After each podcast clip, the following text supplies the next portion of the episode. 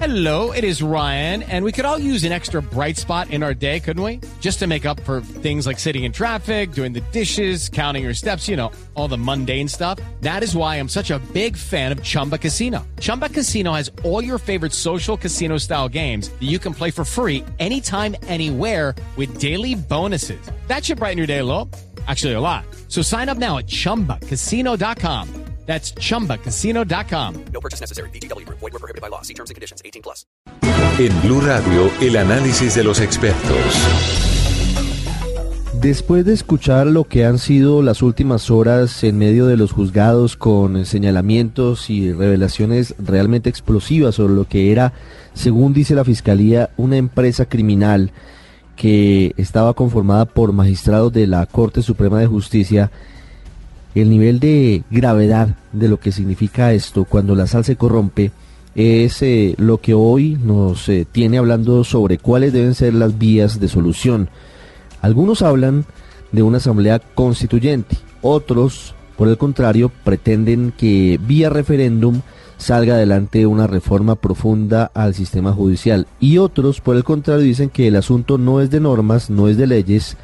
sino que se trata de aplicar las existentes. Nilson Pinilla fue magistrado de la Corte Suprema, fue magistrado de la Corte Constitucional y ha sido integrante de la Comisión de la Verdad, un hombre que conoce la rama judicial y a quien hoy hemos invitado al radar para hablar sobre lo que está pasando en eh, uno de los pilares de la democracia y del Estado de Derecho en nuestro país. Doctor Pinilla, buenas tardes. Sí, muy buenas tardes, ¿cómo están? Doctor Pinilla, ¿qué opinión le merece lo que hemos venido conociendo en estos últimos días? El nivel de corrupción que según la Fiscalía alcanzó a el punto de que tres expresidentes de la Corte Suprema de Justicia estuvieran involucrados incluso en pedir dinero en efectivo para cambiar decisiones judiciales. Pues gravísimo, lo que se ha venido observando es el sumum ya de la corrupción llegando a los más altos estamentos del Estado. Es verdad que avergüenza que el medio social colombiano haya decaído tanto como para que los corruptos que están proliferando lleguen inclusive a estos altos cargos de la justicia, pero a la par es de celebrar que la Fiscalía esté cumpliendo con su deber y esté actuando en forma más o menos célere y ojalá atinada, no doy por descontado de la buena voluntad que hay, para que en eh, salvaguarda del debido proceso y del derecho de defensa eh, salga adelante esta investigación y la obligación que tiene el Estado de ser eficiente en la lucha contra el delito, sobre todo estos delitos que están descomponiendo aún más a nuestra nación, porque de verdad que el ciudadano del común se queda sin en qué creer y, y desconsuela mucho que ni siquiera los más altos órganos de la administración judicial merezcan esa credibilidad. ¿Cómo es posible, doctor Pinilla, usted que conoce el funcionamiento de la rama judicial, cómo es posible que lleguen a tan altas instancias, a la Corte Suprema, personas como Francisco Ricaurte, Gustavo Malo, Leonidas Bustos,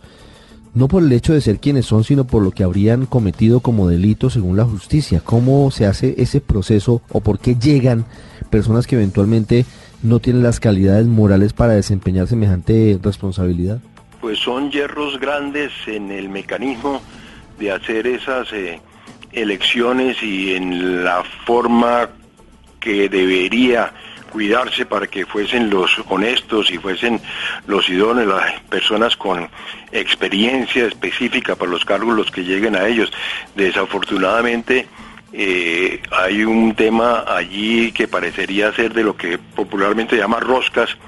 eh, que habiendo entrado alguien a adquirir un poder de esos, lo magnifica nombrando a sus láteres eh, y, y así avanzando en asunción de poderes hasta hacerse eh, prácticamente dueños de las mayorías en, eh, en ámbitos de tanta importancia. Esto realmente tiene factores que no están solamente en las dificultades para hacer la eh, asignación de las funciones, sino después en eh, los desaciertos, en la forma como se elaboran las listas o se elaboran las ternas, según sea el caso, y luego como hay connivencias para nombrar no al honesto, no al idóneo, no al experimentado, sino al amigo, a través de lo cual se busca precisamente que devuelvan los favores y así se consolide un clientelismo tan horrendo como que se está presenciando. Usted estuvo, como lo hemos dicho, en la Corte Suprema y en la Constitucional. Desde cuando usted estaba allí se hablaba de estos amiguismos, de esas roscas, como decimos popularmente, para hacer eh, los nombramientos a cambio de que luego lo beneficien a quien ha hecho el lobby o ha impulsado una candidatura. Eso es eh, realmente humano, eso es realmente humano, pero los criterios de selección deben apuntar a que más allá que el amiguismo eh, prospere la eficiencia, prospere la, la meritocracia. Evidentemente siempre ha existido esa tendencia a llevar al, al amigo. Eh, el asunto es que no siempre había sido tan exitoso que funcionaran esas maquinarias en forma tan, tan aceitada y tan engranada como en la pésima forma que ha habido de hacer política en, en Colombia, donde mmm, siempre se está buscando llevar a los cargos eh, a una persona no por sus condiciones, por su preparación, sino para pagar favores, lo cual ha sido una constante en esa forma torcida de hacer política entre el Congreso y el Ejecutivo, donde el Ejecutivo nombra no a las personas capacitadas, sino a que necesite esparcirle mermelada para que asume una posición benevolente en el trámite de lo que se pretende. Y desafortunadamente ya está visto que el tema también llegó a las Cortes, probablemente por esa idea que en un principio fue muy bien recibida, de que las Cortes coadyuvaran a despolitizar, eh, por ejemplo, los organismos de control, la Contraloría, la, la Procuraduría, y el resultado fue perverso porque terminaron fue politizándose en, en el peor de los sentidos de esa expresión eh, los órganos de la rama judicial. ¿Qué tanto conocimiento, qué tanto se sabía o se mencionaba en el argot de la justicia, doctor Pinilla, todo esto que está pasando hoy, que Ricaurte puso a Malo para que siguiera con su actuación eh, ilegal, según dice la Fiscalía y todo lo demás?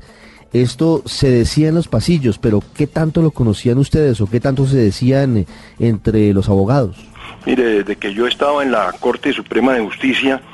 mil novecientos noventa y uno, mil novecientos noventa y dos,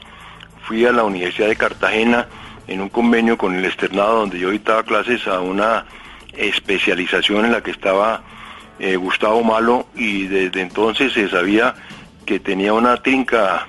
eh, muy cercana con coterranos de él, eh, trinca que fue prosperando a partir de la llegada de Francisco Ricaurte eh, a la Corte Suprema y luego lo, lo llevó a él. Y, y es natural, como lo decía en algún otro medio,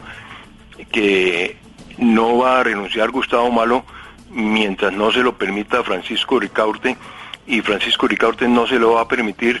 porque él necesita tener un quinta columnista ahí en la Corte Suprema para que le esté indicando hacia dónde van y qué están haciendo, y para tener incidencia en las, seguir teniendo incidencia en las determinaciones. Ese mecanismo eh, tan engrasado es bastante, bastante difícil de, de desmontar, pero pues eh, ustedes desde los medios de comunicación y en algunos estamentos se está luchando para tratar de contrarrestarlo y tratar de que vuelva a ser la meritocracia la que impere en la selección de los funcionarios que han de ocupar esos altos cargos. Sí, doctor Nilson Pinilla, quiero hacerle una última pregunta. El diagnóstico parece estar claro, eh, el médico, que en este caso, siendo la analogía, puede ser la justicia, ella misma ha llegado a el nivel de descubrir la putrefacción que llegamos a alcanzar. Y no solamente en las más altas instancias, porque aquí estamos hablando de expresidentes de la Corte Suprema de Justicia, pero